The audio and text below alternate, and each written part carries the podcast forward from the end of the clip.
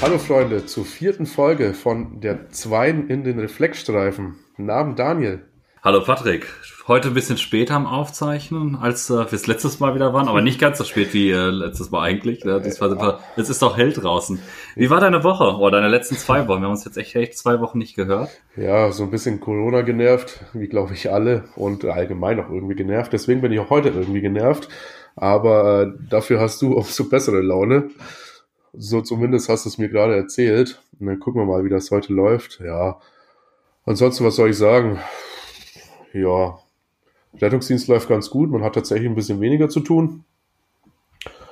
Ja. Aber man merkt so die Grundstimmung der Leute draußen ein bisschen und das, ja, glaube ich, beeinflusst einen auch so ein bisschen. Aber ansonsten, man kann nicht meckern. Wie war es bei dir so?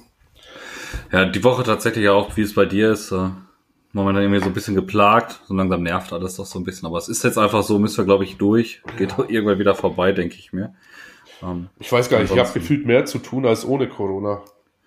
Ja, irgendwie dadurch, dass diese Fahrzeit, äh, ich kann einen Großteil Homeoffice fahren, diese Fahrzeit fehlt, mhm. mache ich tatsächlich echt viel äh, plötzlich zu Hause. Ja, wollen wir zurück zur Medizin eigentlich, ne? Ja, deswegen sind wir da. Wir haben euch in der letzten Folge ähm, auf unserem Instagram-Account gefragt, habt ihr schon mal CPAP angewendet ähm, im Rettungsdienst, ja oder nein? Nicht mega repräsentativ. Ich glaube, wir können da noch einen Zuschauer technisch ausbauen im äh, Bereich Social Media. Aber wir haben so ungefähr das, was wir an Antworten gekriegt haben von unseren Followern bei Instagram, sind wir so bei knapp 50-50. Ne? Also 50 Prozent haben es angewendet und 50 Prozent haben es nicht angewendet. Wundert mich tatsächlich so ein bisschen die Zahl. Ja, also ich kenne das aber auch aus anderen Rettungsdienstbereichen, da ist das irgendwie so nicht ganz so repräsentativ, also nicht so repräsentativ, nicht so, ja, in anderen Rettungsdienstbereichen ist das nicht ganz so, so, ja, weit vorne irgendwie, da wird mhm. das CPAP so ein bisschen immer in die Klinik geschoben. Ja. Ich finde, bei uns ist es relativ weit vorne geschoben, das ist gar nicht ganz so weit, hat man zumindest, finde ich auch persönlich, schneller im Hinterkopf. Ja. Vielleicht ist das aber auch nur ein reines subjektives Gefühl. Ja gut, jetzt weiß man auch nicht, die äh, Leute, die ähm, bei der Umfrage mitgemacht haben, welche Qualifikation die auch haben. Wenn wir natürlich ähm, Teilnehmer hatten, die jetzt vielleicht vornehmlich im Krankentransport arbeiten, dann haben die natürlich ein bisschen weniger damit zu tun. Die, die nur Notfallrettung machen, vielleicht ein bisschen mehr. Aber subjektiv empfinde ich das auch so wie du, oder man sieht es auch, dass es Rettungsdienste gibt oder auch Kollegen, die damit nicht so wirklich viel anfangen können dass immer noch so eine gewisse Distanz da ist. Aber auch unter den ärztlichen Kollegen, also nicht rein rettungsdienstlich, aber auch unter den ärztlichen Kollegen. Diese Angst wollen wir heute mal so ein bisschen nehmen. Genau. Und einfach mal schauen, was ist CPAP überhaupt? Wir haben zwei Indikationen haben wir schon kennengelernt. Wir haben in der ersten Folge über das Asthma gesprochen. In unserer letzten Folge haben wir über die COPD gesprochen. Und als dritte Indikation in einer relativ weiten Eskalationsstufe in den meisten Algorithmen wäre noch das Lungenödem, wo wir dem Patienten mit einem CPAP sehr gut helfen können. Genau. Wenn wir heute von CPAP sprechen, sprechen wir vom NIF, also von einer nicht invasiven Beatmung. Das ist ganz wichtig. Also wir sind heute so der präklinische Teil CPAP als NIF-Variante, also nicht invasiv. Das heißt, wir haben keine, kein erweitertes Atemwegsmanagement. Bedeutet, wir haben auch eine etwas andere Indikationsstellung initial. Wir müssen nämlich aufpassen, ob unser Patient überhaupt alle Kriterien, also wir sind, müssen halt aufpassen, ne, dass wir keine Aspirationsgefahr haben, dass der Patient noch spontan atmend ist. Ja. Denn es geht ja erstmal um spontan atmende Patienten, denen wir die Atmung unterstützen wollen. Deswegen haben wir uns gesagt, im Rettungsdienst ist das CPAP häufiger im nicht-invasiven Bereich da uns ist aber auch durchaus klar, dass in bestimmten Klinikbereichen ein CPAP vielleicht auch invasiv betrieben wird. Deswegen klar. reden wir heute primär über den nicht-invasiven Weg. Ja. Aber bevor wir jetzt hier ganz viel über Beatmung oder erstmal assistierte Beatmung reden wollen, ähm, würde ich dich bitten, Patrick, nochmal so ein paar Sachen zusammenzufassen, so zum Thema Atmung. Also worauf reagieren wir eigentlich oder was ist, wie funktioniert unsere Atmung so ganz grob? Gut vorweg. Wir haben es in der letzten Folge schon gequatscht. Entgegen zu dem, was vielleicht viele denken, wird ja unser Atemzentrum nicht über den O2-Gehalt im Blut gemessen, sondern über den CO2-Gehalt. Das ist dabei nämlich auch schon mal wichtig zu beachten, dass nicht, weil die Sättigung fällt, mein Körper sagt, jetzt musst du atmen, sondern weil die CO2 Konzentration ansteigt und wir das loswerden wollen. Das ist schon mal wichtig. Und dann besteht eigentlich so ein, ja, die Atmung ist eigentlich wie eine Art Kreislauf.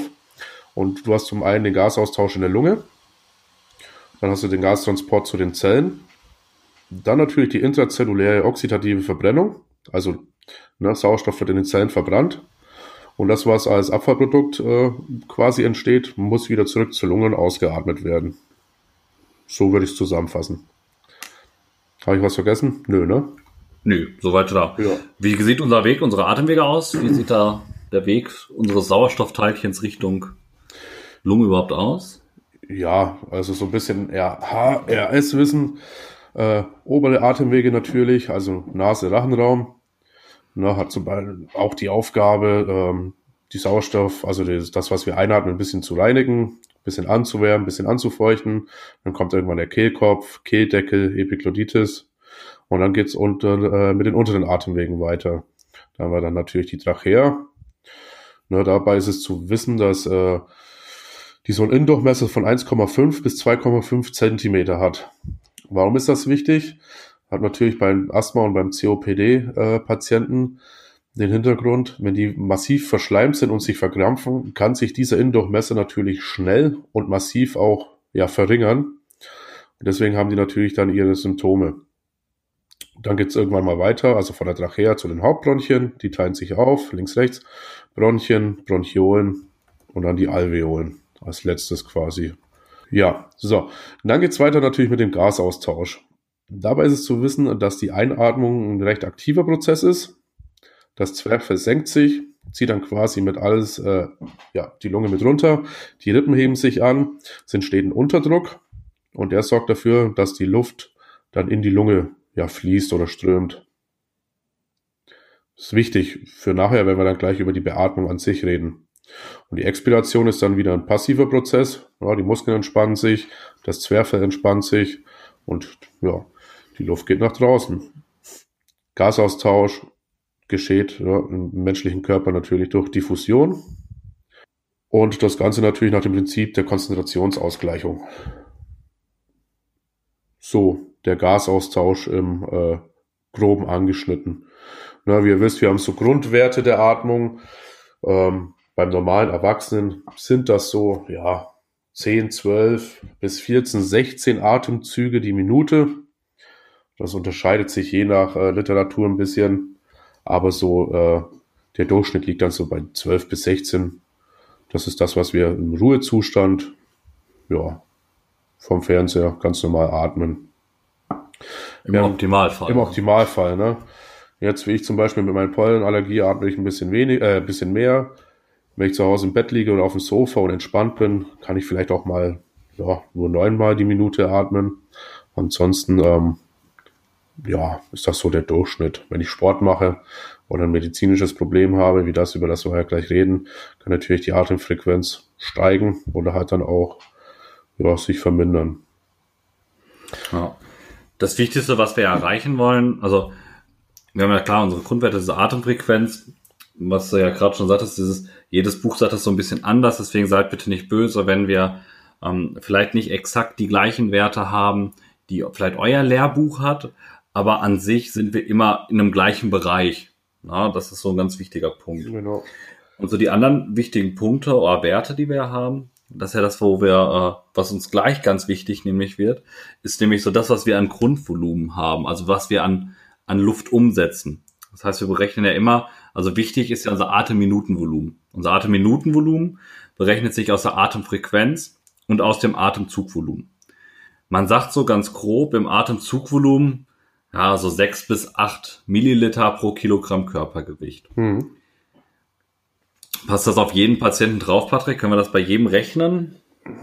Ja, du hast auch dicke, du hast dünne Patienten, kleine, große, aber so die normale Lunge, ja. Ja. Man muss, glaube ich, immer davon ausgehen, das ist ein ganz wichtiger Punkt. Wir gehen immer vom Optimalgewicht genau plus minus so ja, 10, 15 Prozent aus. Ja. So lange passt diese Formel. Ja, ähm, die passt halt nicht endlos. Ne? Also ja. der 250 Kilo Patient, ja. der atmet ja nicht, äh, der hat ja keine größere Lunge. Ja, wir reden halt ja. immer von diesem 1,80, 80 Kilo Durchschnittsmenschen. Genau. Das heißt, wir einigen uns heute so auf kleine Grundwerte und sagen, unser Atemzugvolumen, das heißt, das, was wir mit einem Atemzug einatmen, liegt so um die 500 Milliliter ja. im, im Ruhigen. Das passt, glaube ich, ganz gut. Das ist natürlich jetzt, läuft unsere Lunge, wenn wir so rumsitzen und atmen, natürlich nicht immer auf Volllast und wir haben natürlich noch Reservevolumen. Mhm. Das haben wir sowohl inspiratorisch, ne, das heißt, wenn wir tief einatmen, haben wir noch ein Reservevolumen, ja. so wie wenn wir auch ausatmen, haben wir auch noch ein expiratorisches Reservevolumen, wenn wir ja. ganz tief ausatmen. Und das Ganze, also das, was wir auch unter Stress, unter Volllast atmen können, da sprechen wir von dieser Vitalkapazität. Und es bleibt immer Luft zurück in der Lunge. Und das ist nämlich gleich das Interessante, was wir haben. Nämlich wir werden gleich über das funktionale Residual, über die funktionale Residualkapazität sprechen. Kurz FRC. Die berechnet sich aus dem Volumen, welches wir zurücklassen in der Lunge, das, mhm. was wir nicht ausatmen können. Das sind so 1,2, 1,3 Liter pro Patient. Mhm. Plus unser expiratorisches Reservevolumen. Das heißt, wenn wir mal unseren Musterpatienten jetzt heute nehmen, na, das heißt, wir haben so ein expiratorisches Reservevolumen ja. von 1,2 plus die 1,2 Residualvolumen, rechnen wir von einem funktionellen, äh, von der funktionellen Residualkapazität von ungefähr 2,4 Liter. Und die wird nämlich gleich wichtig. Wie die Atmung, Atemsteuerung funktioniert, ich glaube, da brauchen wir nicht mal groß drüber sprechen. Das hat es ja auch schon gerade gesagt, Patrick. Ja. Da haben wir ähm, in der letzten Folge, glaube ich, gut drüber gesprochen, wie das Ganze funktioniert. Genau.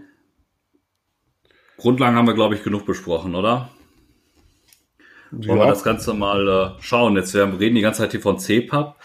Ähm, Patrick, was heißt CPAP denn überhaupt? Das ist der Continuous Positive Airway Pressure, also der kontinuierlich positive Atemwegsdruck. Jetzt habe ich einen rausgehauen, ne?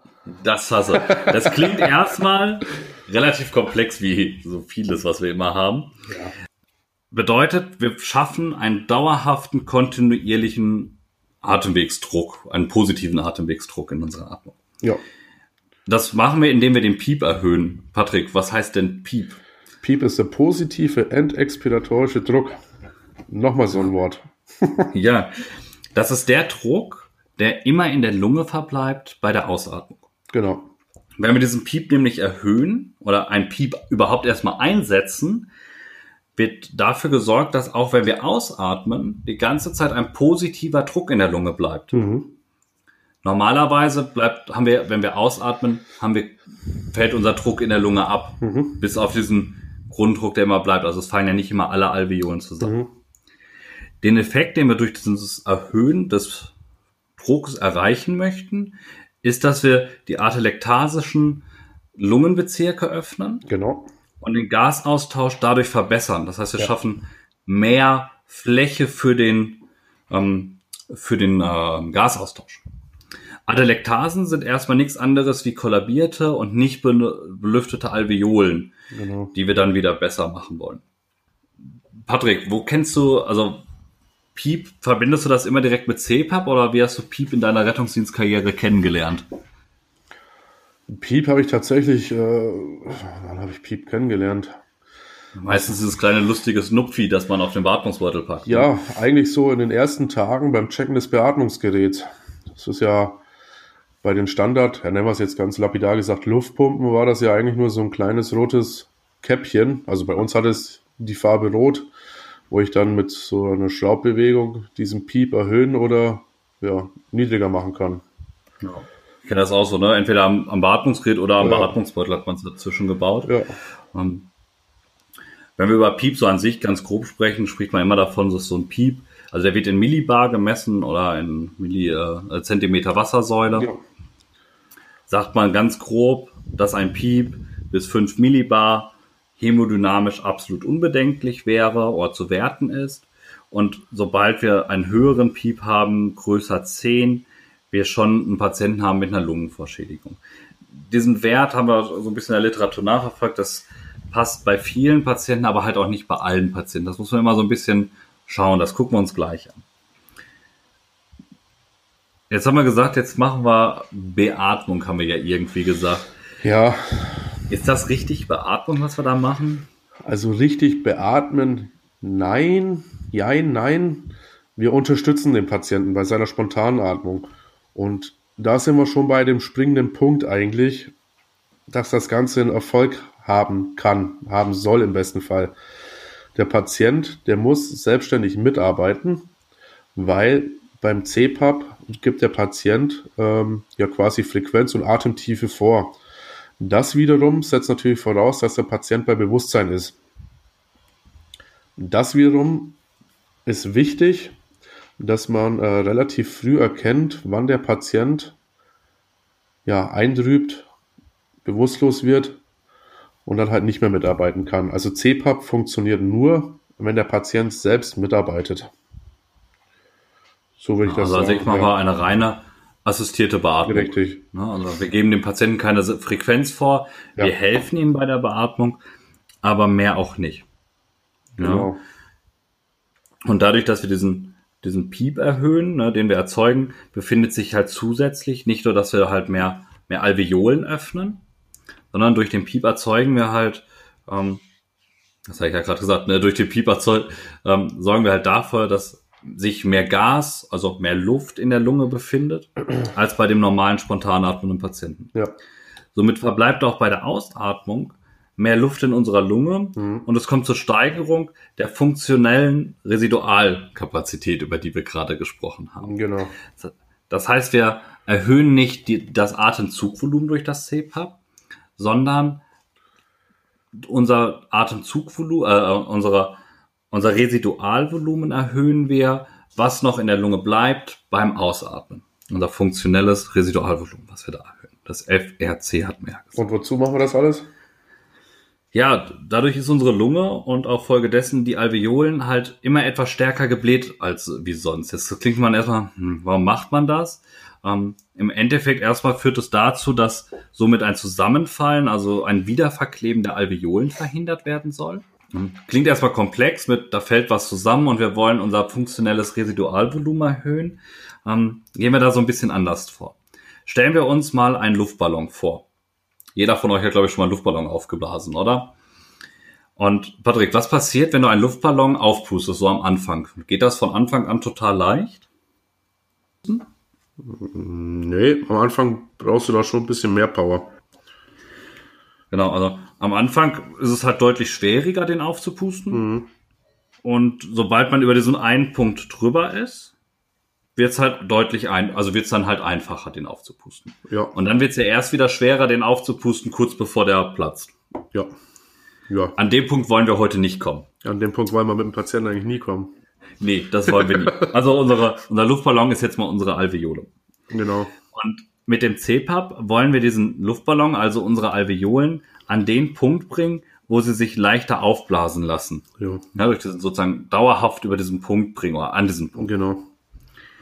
Dabei spricht man von dieser sogenannten Compliance der Alveolen. Mhm. Wieder schwieriger Begriff, eigentlich ganz einfach. Sprechen wir von einer hohen Compliance. Bedeutet, wir haben, oder wir erreichen mit wenig Druck relativ viel Volumen in die Lunge zu bekommen. Mhm. Die Kräfte, die versuchen, ähm, die Kräfte, die versuchen, die Luft aus der Lunge zu drücken, sind relativ gering. Also der Luftballon fällt auch nicht so schnell zusammen. Das heißt, wir kriegen ihn leicht aufgepustet ja. und er fällt auch nicht so schnell zusammen. So ein ausgelutschter Ballon halt irgendwie. Genau. Klingt jetzt erstmal ein bisschen gemein für unsere Alveole, aber so ganz grob erklärt. Und eine geringe Compliance, da sprechen wir von einem hohen Druck, den wir brauchen, um das Volumen zu erreichen. Ja. Parallel wird, werden unsere Alveolen werden auch schneller wieder ausgedrückt. Ja. Eigentlich so der, der frische Ballon, ne? Wenn ich den aufpuste, der, der fällt sehr schnell wieder zusammen, ne? Der fliegt schnell durch den Raum, wenn ich den einfach loslasse. Halt den Luftballon, den ich 20.000 Mal aufgepustet habe, bei dem ist es schwierig, also der fliegt nicht mehr so schnell weg, weil das Gummi einfach ausgelutschter ist. Genau. Heißt jetzt aber nicht, dass eine hohe Compliance automatisch heißt, unsere Alveole ist ausgelutschter. Das ist die falsche Verbindung. Ne? Nur so, dass wir es als bildlichen Vergleich haben. Ne? Sehr schön. Ja. im normalen Zustand halt auch verhindert das sogenannte Surfactant ein Zusammenkleben der Alveolen und ähm, ja. der alveolare oder ein Zusammenkleben der alveolaren Oberflächen. Genau. Und verringert die äh, durch Verringern der Oberflächenspannung.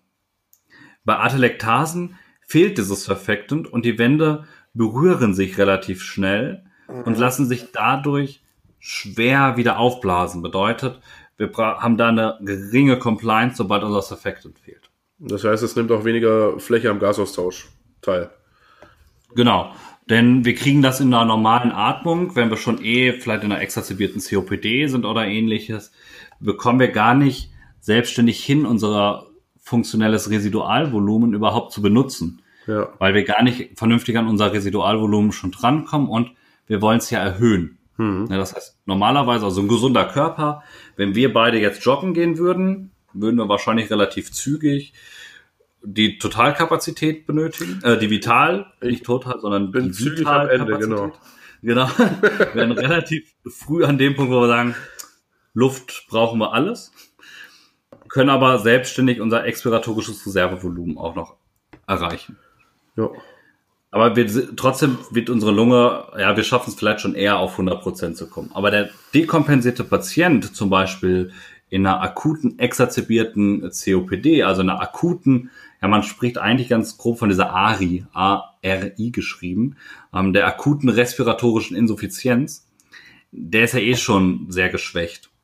Und dem wollen wir jetzt helfen, sein funktionelles Residualvolumen oder Residualkapazität deutlich zu erhöhen.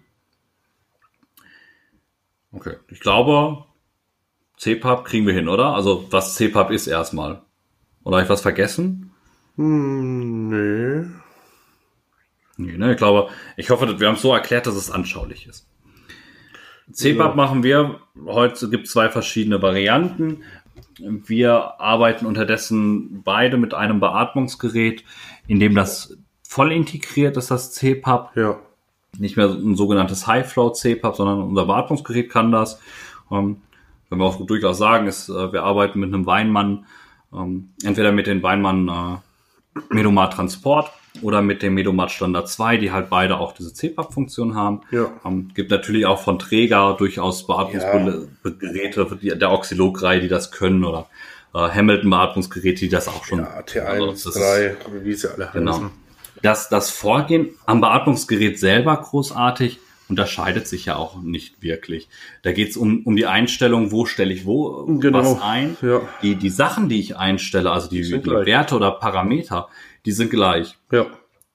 Welche Parameter verändern wir denn, Patrick? Also welche Parameter können wir überhaupt einstellen beim CPAP, beim ganz klassischen CPAP? Ja, den Piep. Ja. Was noch? den FiO2. Den FiO2, also, genau. Genau, PIP und FiO2. Mehr verändern wir erstmal nicht. Also FiO2 sozusagen, wie viel Sauerstoff ist dabei? Genau. Meistens, also die meisten Beatmungsgeräte arbeiten mit einem FiO2 initial von 100 und haben sozusagen 100% Sauerstoff drin. Jetzt kann man das bei Medomat Transport, kann man das sogar auf Prozentzahlen runterziehen, bis auf 40% ja, runter. Ja, ja. Ähm, ein Turbinenbeatmungsgerät wie zum Beispiel der Hamilton T1 die können sogar den FiO2 auf 21 Prozent runterziehen. Also die können mit Raumluft. Also beatmen. Umgebungsluft, genau. Mhm. Genau, Umgebungsluft. Damit können die Beatmungen durchführen.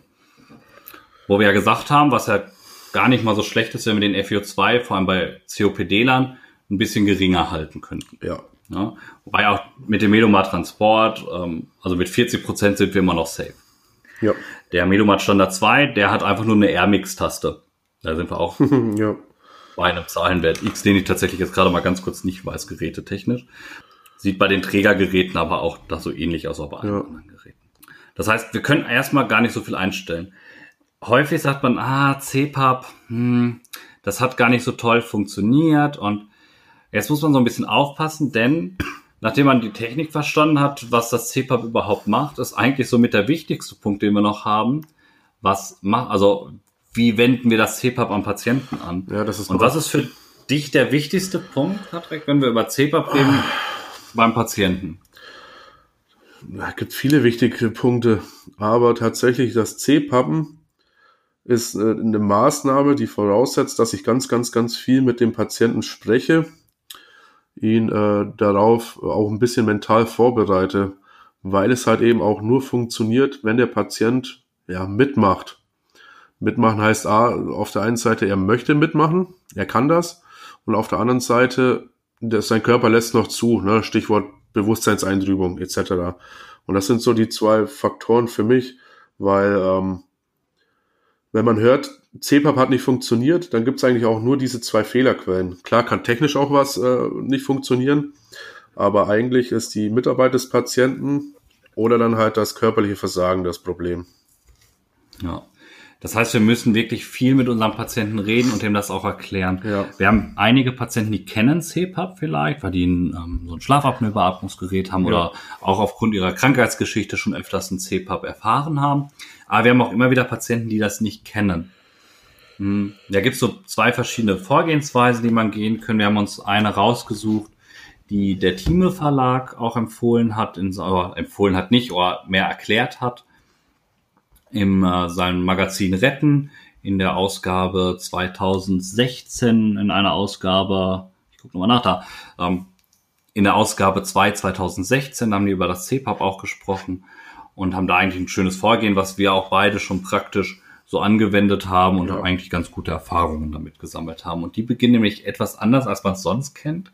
Häufig beginnen Kollegen damit oder hm, beginnt man irgendwie damit, ich mache mein Beatmungsgerät fertig, stelle, baue eine Maske an das Beatmungsgerät ein, natürlich einen Filter dazwischen. Jetzt muss man mal schauen, was für eine CPAP-Maske habe ich überhaupt. Ähm, manche Rettungsdienste haben extra CPAP-Masken mit so einem Gelpad. Ja, die sind sehr cool. angenehm. Die haben wir tatsächlich ja. auch.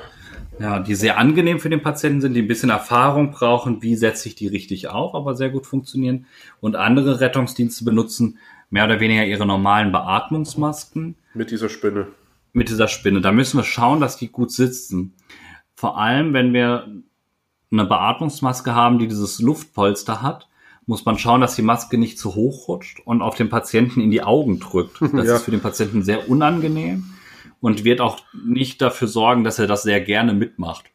Nee. Parallel wird wahrscheinlich irgendwann, wenn die immer weiter hochrutscht, natürlich auch schnell eine Leckage entstehen. Das heißt, ja. irgendwo fließt Luft ab. Ja.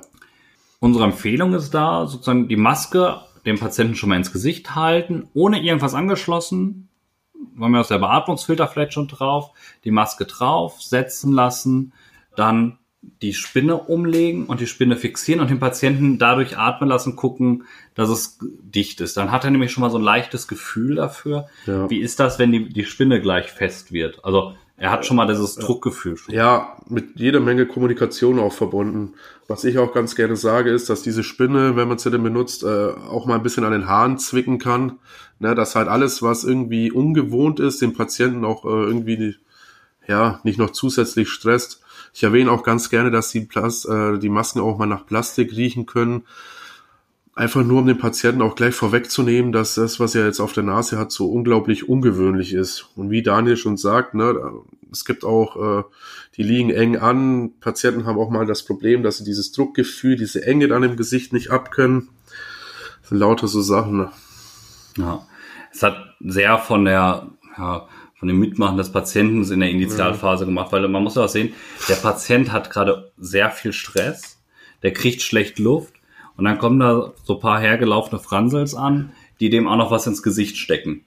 Mit Druck. Ja. Gegen das Gesicht bringen. Ein, viele Patienten können da sehr gut mit, aber genauso viele haben da auch echt Probleme mit und haben da einfach aufgrund des Stresses, den die haben, echt Probleme mit. Jetzt haben wir das drauf, jetzt stellen wir unser Beatmungsgerät ein. Jetzt haben wir gesagt, wir können eh nur den Piep einstellen. Der Medomar Transport hat noch die Möglichkeit, einen P-Max einzustellen, also einen maximalen Beatmungsdruck, wobei wir den ja eh nicht erreichen, weil wir kein nicht beatmen. Ja. Wir lassen den Patienten ja weiterhin atmen. Das heißt, im Patienten entsteht durch das Senken des Zwerchfells und das Heben des Thorax ein Unterdruck und dadurch fließt die Luft ja in den Körper rein. Unterschied ist Beatmung. Passiert genau das andersrum. Der Druck in der Lunge steigt, weil Luft reingeschoben wird. Ja. Und dadurch dehnt sich die Lunge aus. Der Druck fällt ab und die Lunge fällt wieder zusammen. Das haben wir sozusagen jetzt einmal umgekehrt, wie wir es sonst aus der Spontanatmung können. Aber unser Patient macht ja eigentlich eine Spontanatmung weiter. Also brauchen wir erstmal keinen Maximaldruck. Manche Beatmungsgeräte fragen das nicht ab. Wenn wir bestimmte Beatmungsmodi mit dem CPAP unterstützen, wo wir gleich zu kommen, da ist dieser Maximaldruck wieder sehr wichtig. Ja.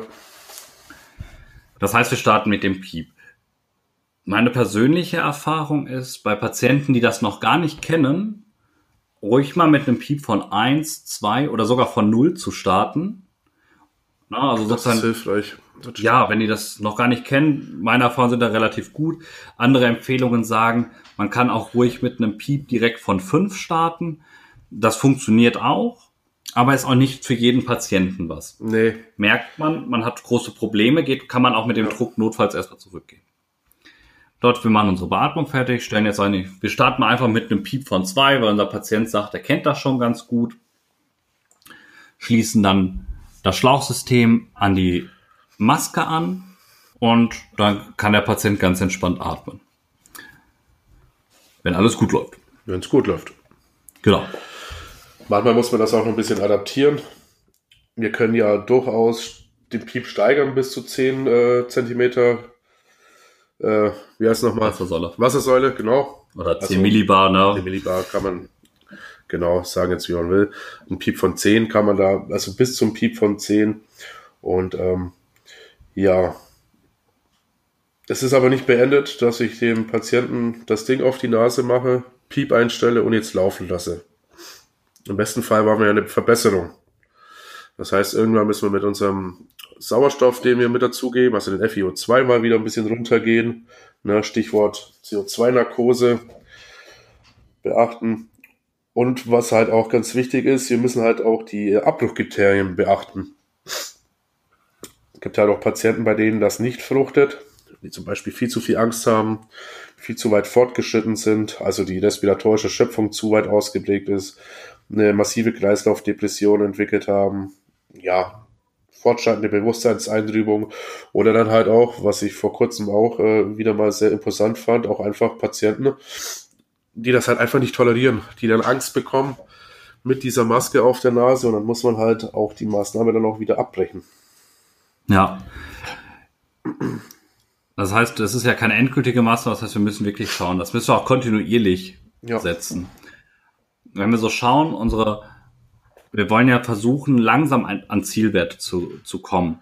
Ja, also wir versuchen unsere Beatmungseinstellungen so lange leicht anzupassen, natürlich auch mit dem Notarzt ab einer bestimmten Stufe zusammen, ja. bis für bestimmte Werte. Das heißt, wir reden da ganz grob von einer Sauerstoffsättigung über 90 Prozent, wo ja. wir natürlich dann auch gegebenenfalls beim COPDler zum Beispiel auch den FiO2 reduzieren können. Wir können das Tidalvolumen sollte, also wir wollen das Tidalvolumen größer 5 Milliliter pro Kilogramm Körpergewicht haben. Mhm. Und da müssen wir natürlich, das wird teilweise schwierig, denn wir brauchen ein Beatmungsgerät, also ein CPAP, um ein gutes Monitoring zu haben, brauchen wir ein, ein Beatmungsgerät, das uns ein, ein Feedback gibt, wie viel, was ist unser Tidalvolumen überhaupt gerade ist, also ein Flow-Sensor hat. Ja das macht es uns deutlich einfacher. Man kann auch CPAP durchaus natürlich auch ähm, ohne einen Flow-Sensor fahren. Schöner ist es tatsächlich. Schöner ist es mit. Schöner ist es mit einem Flow-Sensor, weil wir wirklich gucken können, ist mein Tidalvolumen größer 5. Jetzt ja. haben wir in der ersten Folge gesagt, wir sind beide nicht so die großen Gerätediagnostiker. Und man muss den Patienten mal anschauen. Das heißt, sollte der Flow-Sensor nicht vorhanden sein oder vielleicht einfach mal ausfallen, da muss ich den Patienten einfach anschauen, wie gibt er sich, ja. wird er besser mit der Atmung. Also sobald wir halt nicht auf Diagnostik zurückgreifen können, weil, weil unser Flow-Sensor nicht keine Werte gibt oder wir keine anderen Messinstrumente haben, können wir auf ganz einfache Sachen schauen. Wir können gucken, nimmt die Atemfrequenz ab? Ja. Nimmt das subjektive Gefühl der Dyspnoe ab des Patienten? Ja. Verbessern sich vielleicht auch Atemnebengeräusche, die wir vorhin noch hatten? Mhm. Und im Großen und Ganzen natürlich auch die Abnahme der Herzfrequenz, denn jemand, der eine respiratorische Insuffizienz ja. hat, der richtig Atemnot hat, der wird nicht mit einer 60er Herzfrequenz vor uns sitzen. Nee. Das ist, glaube ich, auch klasse. Der wird Tachykard sein, der wird auch Hyperton sein. Ja, ja der wird Hyperton vielleicht noch nicht immer, aber ja, durchaus möglich. Ja. Ne? Also kann auch schon äh, relativ weit, muss man mal schauen, wie man guckt. Und da sind das, was Patrick schon sagte, Abbruchkriterien kontinuierlich bewerten.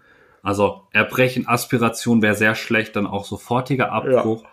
Kriegen wir keine Oxygenierung hin mit trotz einem FO2 von 100. Haben wir eine fehlende patientenseitige Kooperation, es, wir kriegen ihn nicht geführt. Die Bewusstseinslage wird immer schlechter, also Bewusstseinseintrübungen. Oder halt die hämodynamische Instabilität kommt dazu. Dann brechen wir halt immer ab.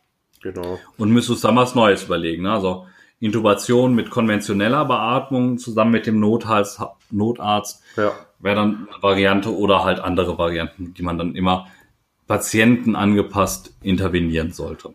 Na, wenn wir jetzt nochmal gucken zur Führung des Patienten, gäbe es ja auch noch die Möglichkeit, medikamentös ein bisschen einzugreifen.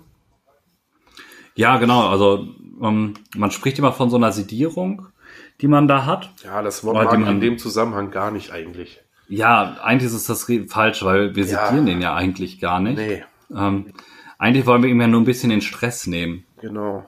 Nehmen wir lieber so, wir nehmen dem Patienten den Stress. Und zwar machen wir das, kann man das mit zwei Medikamenten machen. Ja. Ähm, welche Medikamente haben wir so zur Sedierung dabei? Also, also ich bin großer Fan von Morphin. Ich finde, das ist ein sehr universelles Gerät. Muss ich, äh, Gerät, äh, universelles ähm, äh, Medikament. Medikament. Jetzt stand ich aber auf dem Schlauch. Meine Güte. Ja. Ähm, finde ich ganz schön, weil A, habe ich in der Dosierung, die ich dafür anwenden möchte, wenig Nebenwirkungen weil der kriegt ja von mir keine 10 oder 20 Milligramm. Ne, da tasten wir uns mit 1, 2, vielleicht 3 Milligramm langsam an, weil wir uns diese anxiolytische und stressnehmende Wirkung vom Morphin einfach ja, zunutze machen wollen. Ne, dem Patienten einfach die Angst nehmen. Also nicht wirklich sedieren. Ne, wir wollen ihn ja nicht irgendwie bewusstlos oder bewusstseinseingetrübt machen, sondern wir wollen ja einfach nur den Stress reduzieren. Genau wichtiger Beisatz dabei. Uns ist klar, es handelt sich dort um ein Betäubungsmittel. Ja. Und natürlich, also in den, natürlich ist das Medikament, was zusammen mit dem Notarzt in den meisten Fällen indiziert ja, ihr wird. Ihr müsst eure regionalen Protokolle beachten. Genau, also ganz wichtiger Punkt. Ne? Wir wollen jetzt nicht sagen, hier, die haben im Podcast ja, gesagt, äh, wir dürfen jetzt Morphin geben, wir sollen das machen. Das ist das Mittel der ja, Wahl, auf keinen Fall. Ähm, auch da ne, gibt euer lokales Protokoll keine ja, angstnehmende Medikation vor dem CPAP, dann müsst ihr das über Kommunikation lösen. Es sollte auch immer der letzte Weg sein, das Medikament zu nehmen. Ja. Solange wir, wir das kommunikativ hinkriegen, ist das sehr gut. Als Alternative zum Morphin kann man natürlich noch Benzodiazepine sehen, zum Beispiel das Midazolam, was es noch gibt. Ja. Ähm, da muss man ein bisschen aufpassen, das macht eine atemdepressive Nebenwirkung. Aber auch da sind wir in relativ geringen Dosen unterwegs. Trotzdem sollten wir die nicht unterschätzen.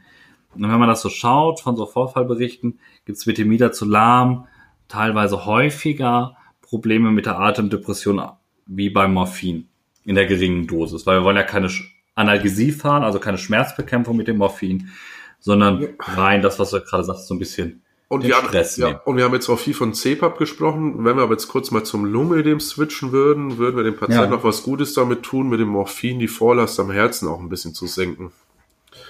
Genau.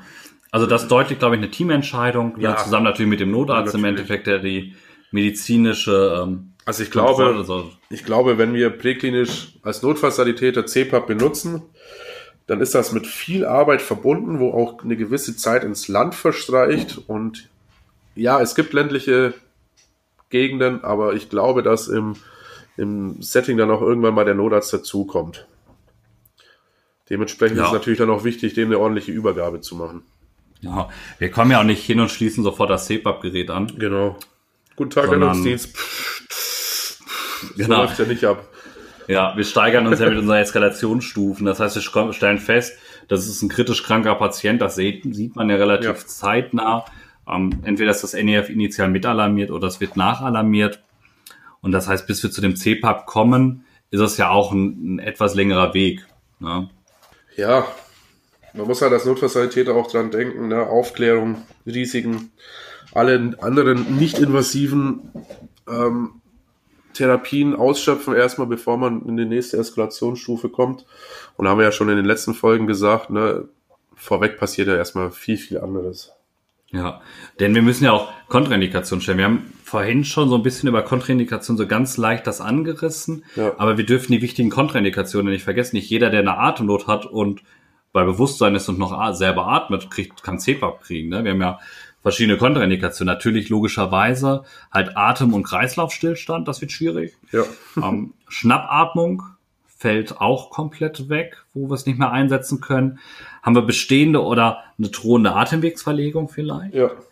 Bei GI-Blutung, Ilius, also alles, was uns ein erhöhtes Aspirationsrisiko gibt, fällt es raus. Eine massive Agitation. Was war nochmal Agitation, Patrick? Ja, Aufgeregtheit. Also, wie soll ich denn das jetzt in eigene Worte? Ja, nicht renitent. Das wäre auch wieder falsch. Schlechte Patienten-Compliance, würden ja. wir jetzt sagen, ne? vom Anfang an. Also der Patient hat, der Patient ist ja aufgebracht, sehr aufgelöst. Schlecht mitarbeitend. Ihn, genau, wir kriegen ihn von Anfang an gar nicht an das CPAP herangeführt, ja. ist auch schon. Ne? Genau, also alles, was Gesichtsverletzungen ist, fällt noch mit raus. Ja. Und natürlich ganz klar die hämodynamische Instabilität. Ja, natürlich. Ist instabil, ja, ja. fällt unser CPAP halt auch schnell raus. Ja, das ist CPAP gewesen, glaube ich. Ne? Also ganz fix zusammengefasst nochmal. Das CPAP durchführen. Wir haben eine akute respiratorische Insuffizienz, eine ARI. Dann führen wir unser CPAP durch, ne? also nachdem wir alle anderen Maßnahmen durchgenommen haben, haben unsere Kontraindikation, die wir gerade gesagt haben, ja ausgeschlossen. Wir wählen die Maske aus, genau. setzen die schon mal auf, fixieren die. Immer mit viel Kommunikation mit dem Patienten natürlich. Genau, mit viel Kommunikation, haben vielleicht schon den Beatmungsfilter drauf, lassen ihn da erstmal ein bisschen durchatmen. Parallel gehen wir, stellen wir unser Gerät auf CPAP ein, genau. starten mit einem Piep von 0 oder von 2, ja. je nachdem. Also 2 kann man eigentlich, glaube ich, ganz gut starten. Starten initial mit einem FiO2 von 100 ruhig, den ziehen ja. wir nachher später runter. Dann starten wir das Ganze, machen ein engmaschiges Monitoring und erhöhen in Zweier-Schritten den Piep. Ja. Und dann haben wir CPAP. Hört sich doch gut an. Ich denke auch. Ne? Wir haben auch noch so ein bisschen äh, die Möglichkeit auch noch des Delta-ASB. So, ja, genau. Also, genau, also auch bei anderen Geräten kann man ein sogenanntes ASB dazu schalten. Ja. ASB, was, also eine assistierte Spontanbeatmung hinzufügen. Ja. Das können, wenn es bei den Geräten mit installiert oder auch freigegeben ist, können das relativ viele Geräte, wo wir da jetzt nochmal sagen müssen, dass die, dass eine Maßnahme des Notfall, also nicht mehr des Notfallsanitäters, sondern wirklich des Notarztes mit diesem ASB. Wir wollen auch gar nicht so weit rein, was wir da für Riesenwerte haben wollen, sondern eher diesen, diesen Sinn vom ASB erklären. Diese assistierte Spontanatmung heißt, wir wechseln jetzt auf eine, eine wirklich richtig assistierte Beatmung. Genau. Ja? Das heißt, sobald der Patient einatmet, sitzt er ja ein Trigger, der zieht, zieht ja Luft durch das Beatmungsgerät. Ja. Und das erkennt das Beatmungsgerät, diesen Trigger, diesen Flow-Trigger und setzt daraufhin, unterstützt er den Patienten mit einem, mit einem druckkontrollierten Atemhub. Obendrauf. Obendrauf. Genau. Das müssen wir nämlich immer schauen, was ja. für ein Beatmungsgerät wir haben. Ähm, die Weinmann-Beatmungsgeräte arbeiten zum Beispiel alle mit einem Delta-ASB, das heißt, da rechnen wir den Piep mhm. plus den ASB. Das heißt, ja. wenn wir ein Delta-ASB von, von 5 haben und ein Piep von 5, wird der Patient mit einem Gesamtbeatmungsdruck von 10 beatmet. Ja. Andere Beatmungsgeräte, die arbeiten nicht mit einem Delta-ASB, da steht dann nur ASB, das ist das Delta-Zeichen nicht vorweg. Mhm da ist schon das Gesamtpaket gerechnet. Das heißt, mache ich da eine assistierte, stelle ich da ein ASB ein, wird er nicht addiert, nee. sondern ist schon mit drin. Das ist aber auch wichtig zu wissen. Genau, da muss man nämlich stark drauf aufpassen, wenn man zum Beispiel auch einen Patienten aus der Klinik vom CPAP übernimmt. Genau. Und dann unser CPAP anschließt. Ne, je nachdem, was für ein Gerät haben. Also sprecht euch da bitte mal ab, denn das rechnet nicht so. Das heißt, habe ich da einen Patienten mit einem ASB von, von 10 zum Beispiel, haben wir die gleichen Werte, die wir auch vorhin hatten. Das heißt, ich habe einen Piep von 5 und eine Druckunterstützung auch von 5 Millibar. Ja. Das heißt, habe ich nur das ASB-Symbol da stehen und keine, kein, kein Delta-Zeichen davor, ist das immer schon das fertig zusammengerechnete Piep plus Zusatzbeatmungsdruck. Ja. Und damit nehmen wir dem Patienten nochmal ein bisschen unterstützen wir ihn noch besser in seiner, in seiner Atmung, in Genau. der Inspiration und nehmen ihn noch ein bisschen, können da deutlich mit noch unterstützen. Ja, Ziel ist es ja, seine Atemmechanik und den Atemantrieb zu, zu erleichtern. Vor allem die Atemmechanik halt so ein bisschen Ja. zu entlasten. Und das kann man mit dem ASB relativ gut da das zu Ja. erwägen. Na, zusammen halt mit dem Notarzt zu schauen, wie ist mein Patient, na, also habe Ja. ich meine, meine Zielwerte erreicht oder erreiche ich die noch nicht, wäre es immer noch eine Möglichkeit, erstmal mit diesem, mit dieser Assistierung, mit dem assistierten Beatmen Ja. nochmal einzugreifen. Schön. Also zusammengefasst, mit einem leichten Piep anfangen, den man steigern kann, den FiO2 im Auge behalten, den man bei der Verbesserung natürlich runterdrehen sollte, dass man dann halt auch Werte von um die 90 an SPO2 hat. Sollte sich der Patient schwer führen lassen und er profitiert davon ein bisschen medikamentös mit Morphin oder Benzodiazepin ein bisschen nachhelfen. Ja, der Fachmann würde Sedieren nennen. Ich finde, das Wort passt nicht ganz. Und dann ist eigentlich CBAP eine runde Geschichte. Und wenn es gar nicht klappt, dann natürlich Abbruchkriterien beachten und dann auf eine Alternative umswitchen. Genau. Ja. So, haben wir eigentlich ein Thema für nächste Woche schon? Nee, tatsächlich noch gar nicht. Also übernächste Woche. Wir sind im zwei-Wochen-Algorithmus. Ähm, Meine ich denke, ich habe mich, ja, ich habe mich letzte Woche, let, in der letzten Folge auch schon versprochen, habe tatsächlich äh, eine Nachricht bei Instagram bekommen, wo äh, jemand gefragt Ja. hat, warum, ob es Probleme gibt und unsere Folge würde gar nicht. Äh, Probleme haben wir zwei immer. ja, ähm, ich habe da gesagt, oh, tut uns leid, ähm, haben wir uns verlabert. Ähm, natürlich, wir bleiben im zwei Wochen am Algorithmus. Das hätten wir heute tatsächlich ganz kurz nicht geklappt. Wir hatten heute das erste. Mal wirklich technische Probleme und ähm, uns ist zwischendurch die Verbindung abgebrochen. Das heißt, wir sind eigentlich, also wundert euch nicht, wenn ihr so ein bisschen plötzlich eine leichte Tonveränderung gehört habt. ja, ja. Ähm, so leichte Veränderungen drin, denn wir mussten in der Hälfte ungefähr ist leider unser ähm, unsere Technik hat Ja. sich verabschiedet und wir mussten zum Glück nur ab der Mitte nochmal von vorne beginnen. Aus purer Euphorie heraus haben wir natürlich auch gesagt, ey, wir können ja auch jede Woche einen Podcast machen, jede Woche eine Folge. Und jetzt ist es gerade Samstagabend, kurz vor sieben schon fast oder halb sieben. Und äh, ja, ist gar nicht so leicht manchmal zusammenzufinden.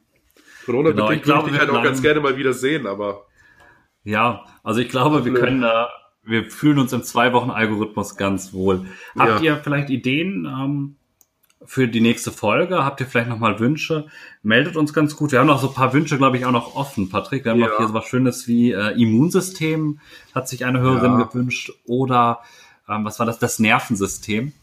Ähm, wir gucken mal, wenn uns keine anderen schönen Vorschläge, werden wir natürlich, das Also beim sind Themen, die haben wir nicht finde ich, wäre ganz schön, wenn man die Frage vielleicht ein bisschen genauer stellen könnte. Weil sonst packe ich meine Immunologie für Anfänger raus und äh, wurschtel mir irgendwas zusammen, wäre aber vielleicht nicht ganz zielführend. Ja. Also wäre ganz schön, wenn man das, also wenn ihr Ideen, Fragen habt etc., dann konkret stellen und dann äh, laufen wir auch weniger Gefahr, irgendeinen Unfug zu erzählen. Weil das kann ich auch ganz gut, Unfug erzählen. Ja, das kriegen wir, glaube ich, beide ganz gut hin.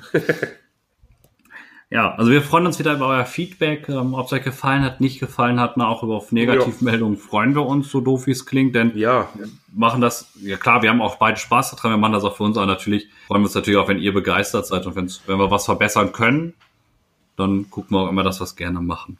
ja. Ansonsten freuen wir uns auf euer Feedback. Danken fürs Zuhören mal wieder. Ich denke, die Hälfte hat eh schon wieder ausgeschaltet. Und wir hören uns in zwei Wochen spätestens wieder, Patrick. Ja, ich hoffe, dass wir zwei uns schon früher hören. Ich hoffe auch, ne? Bis demnächst. Ich wünsche euch was. Ciao.